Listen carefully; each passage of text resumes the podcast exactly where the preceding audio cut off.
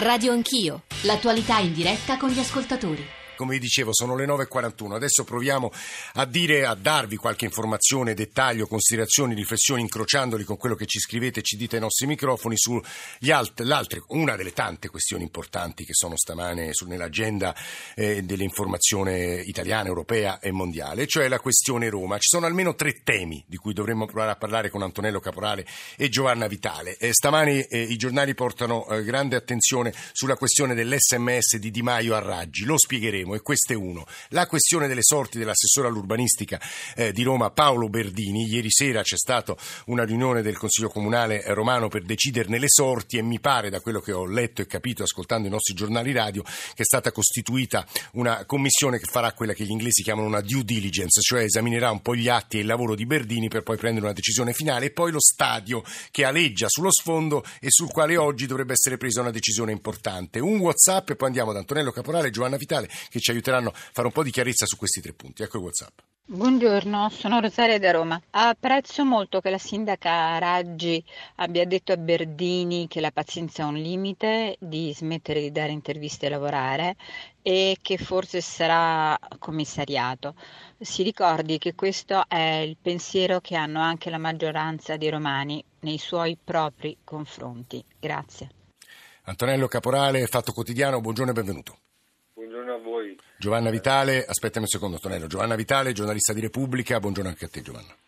Buongiorno. Antonello Caporali, io ho elencato tre eh, temi, eh, questioni complicate da descrivere, proviamo a snoccionarle, a spiegarle agli ascoltatori, anche perché hanno poss- delle possibili conseguenze credo rilevanti. Antonello. Allora, eh, sull'ascoltatrice temo che non tutta Roma sia appassionata alla vicenda di Berdini e della giunta della nuova eh, crisi de, de, di fiducia della giunta Raggi, ennesima crisi di fiducia. Detto questo, Berdini è un grande architetto e un grande urbanista. Naturalmente eh, avrebbe dovuto modulare meglio le sue parole e i suoi giudizi, che sono così gravi che, a mio modesto avviso, l'avrebbero dovuto obbligare a lasciare la giunta di sua spontanea volontà e non accettare questa riserva, questo giudizio terzo come se fosse uno scolaretto da, a, a, scuola a fare le lezioni e a raccogliere i compiti. Sullo stadio, ricordo che, me lo ha detto Chiamparino, ex sindaco di Torino e al tempo promotore della concessione edilizia alla Juventus, che Roma è l'unica città che per realizzare lo stadio deve realizzare un quartiere Torino concesse alla Juve, che ha il suo stadio di proprietà, 27.000 metri quadrati di cubature esorbitanti dal campo di calcio, diciamo così. Roma vuole circa 600.000 metri cubi, scusi, eh, scusate, metri cubi di cubature, 27.000 a Torino, 600.000 a Roma.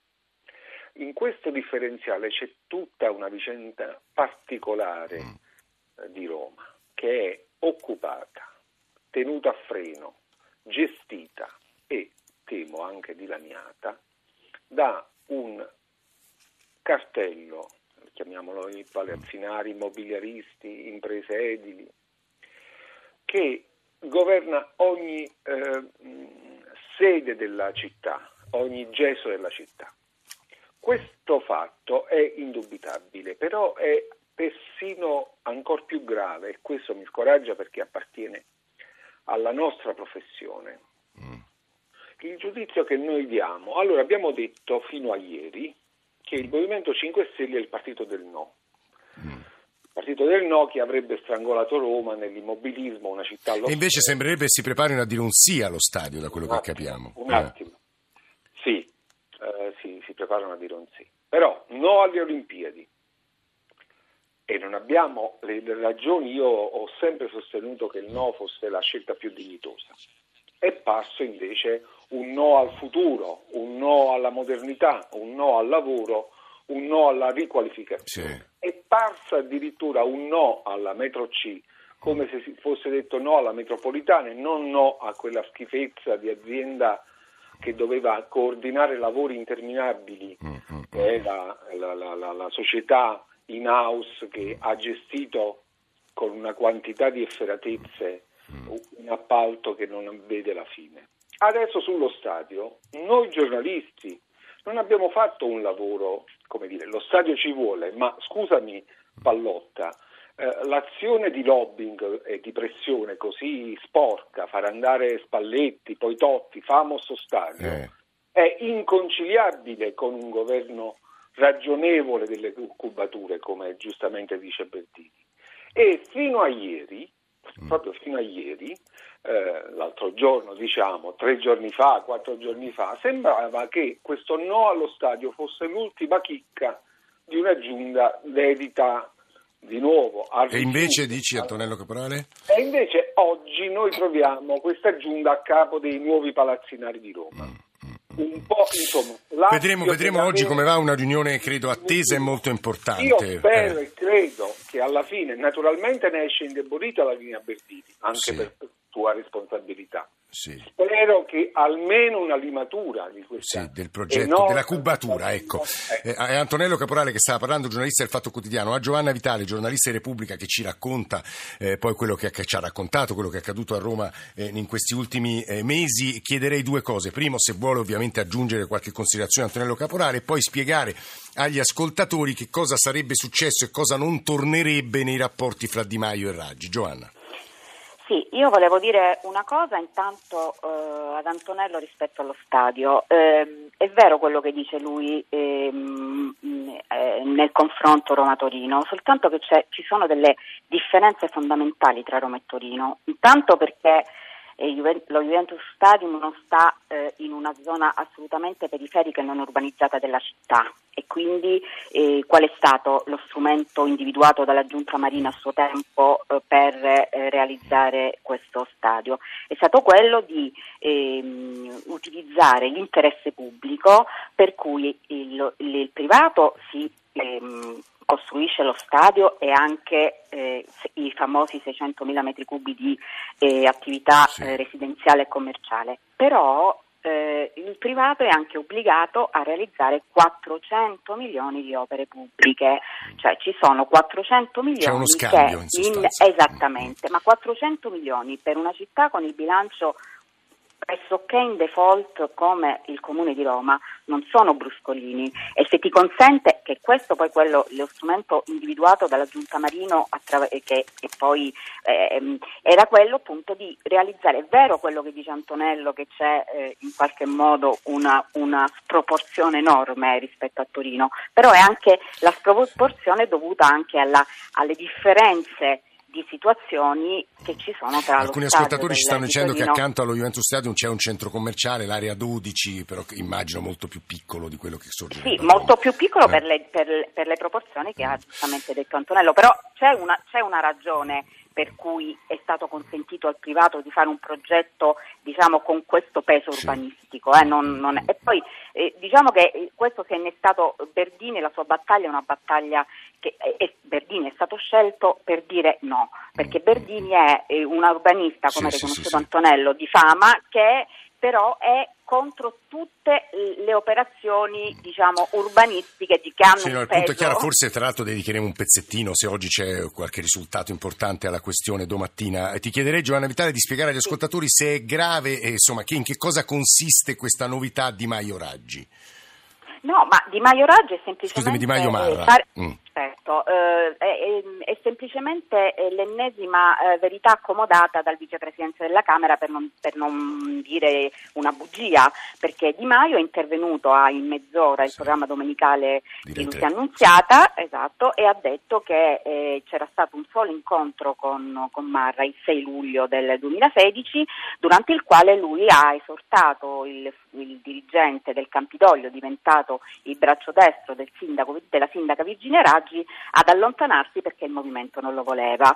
Fatto sta che oggi eh, suo, sul, diciamo, la, l'inchiesta svela un'altra cosa e smentisce Di Maio perché dal telefonino di Marra sequestrato il 16 dicembre, il giorno del suo arresto, viene fuori un sms che Di Maio ha mandato alla sindaca Raggi e che la sindaca Raggi ha girato a Marra per eh, diciamo, rassicurarlo, in cui eh, sostanzialmente Di Maio scriveva alla sindaca che, eh, la quale si, evidentemente si lamentava del fatto che Marra si sentiva perseguitato, no? uh, perché poi ovviamente c'è stata un'escalation contro Marra da parte del, di una parte del movimento che non lo voleva e in cui eh, di, di, Maio scrive a Raggi che Marra non si deve sentire umila, umiliato, lo definisce servitore dello Stato e addirittura poi aggiunge sui mail il movimento fa certamente ogni mese, l'importante è non trovare nulla. Quindi addirittura lui definisce mio anche eh, l'uomo scelto da Virginia Raggi come suo braccio destro. Quindi è evidente che è una verità mh, che smentisce sì. quanto affermato in televisione da Luigi mm. Di Maio. Mm. Ecco. È molto chiaro poi, quanto c'era. Sì, dimmi Giovanna, per chiudere. Poi volevo dire um, secondi, velocemente, sì. velocemente, a Michelangelo eh, che siccome eh, non si sta parla, la, quando si parla di Marra, del, della sindaca Raggi, di Di Maio, si sta parlando della capitale d'Italia e del partito che intende governare il paese. Mm. Quindi secondo me è necessario fare chiarezza su questa Giovanna Vitale, Repubblica, Loredana da Roma, eh, ascoltatrice e collega, credo, e poi chiude Antonello eh, Caporale. Loredana.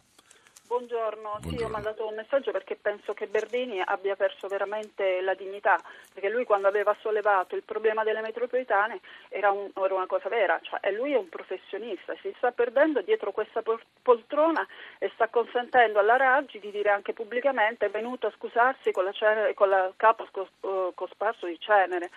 Eh, eh, cioè, ha, se tu pensi una cosa la devi portare fino in fondo, non fai marcia indietro per cosa? Tra l'altro, Loredana, interessante. Dietro, per sì. stare dietro a una poltrona che ormai non ha più valore, cioè la popolarità della Raggi è al massimo storico. Mm, però c'è, storico. Un, c'è, Un, pezzo di mondo, soprattutto gli urbanisti, eh, diciamo attenti alla tutela del territorio, che in questi giorni, ma lo saprete, si è schierato dietro Paolo Berdini. C'è stato anche un manifesto sottoscritto da molti dei più autorevoli urbanisti e architetti italiani dicendo non te ne andare perché sei un po' il baluardo contro i palazzinari. Nel frattempo arrivano messaggi e ci dicono, ma insomma, i, dei palazzi in Italia c'è bisogno, non si capisce perché quando si costruiscono delle aree come centri commerciali si permetta di costruire palazzi, in questo caso non si faccia nulla. So che sono moltissimi temi, abbiamo meno di due minuti, Antonello Caporale, per chiudere. Una sola precisazione alla sì. brevissima Giovanna.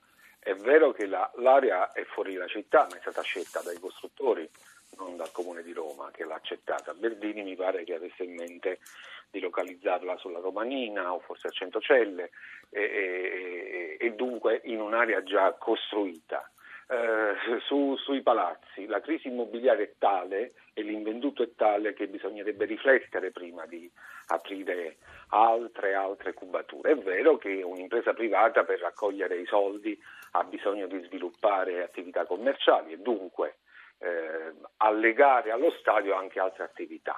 Non so se la misura delle attività sia congrua o meno, sia eh, compatibile o meno. Secondo fatto, Marra è vero, Di Maio ha detto una bugia ed è chiaro che ha detto una bugia. Per completezza però io riferisco soltanto che siamo stati abituati, almeno a mia memoria di cronista, ricordo nelle conversazioni rubate o trascritte, comunque confidenziali, di due politici che in genere si parlava di marachelle da fare con questo o con quell'altro. In questo caso ehm, è abbastanza originale il fatto che si discetti sulle qualità eh, etiche di, di, costui e non poi divenute eh, controllo di qualità farlocco, però già questo è un fatto particolare. Mm. Detto ciò, eh, il Movimento 5 Stelle che ha fatto dell'onestà un ariete col quale scassare ogni cosa, riceve, è giusto che riceva un'attenzione particolare e anche una severità particolare.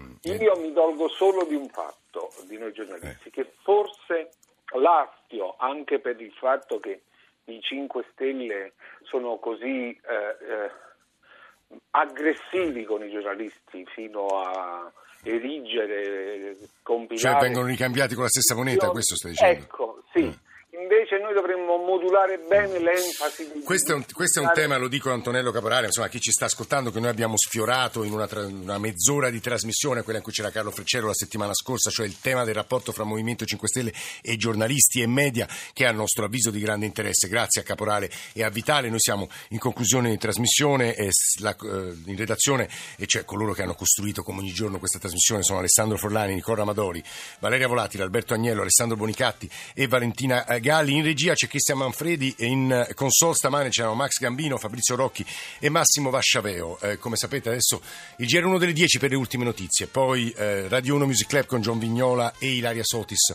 con la Radio Ne Parla. Grazie davvero a tutti per l'ascolto. Se volete riascoltare un pezzo, tutta la trasmissione andate sul nostro sito, sul nostro profilo con lo streaming o col podcast. Noi ci risentiamo domattina più o meno verso l'otto e mezzo. Buona giornata e buon ascolto di Radio 1 nel frattempo.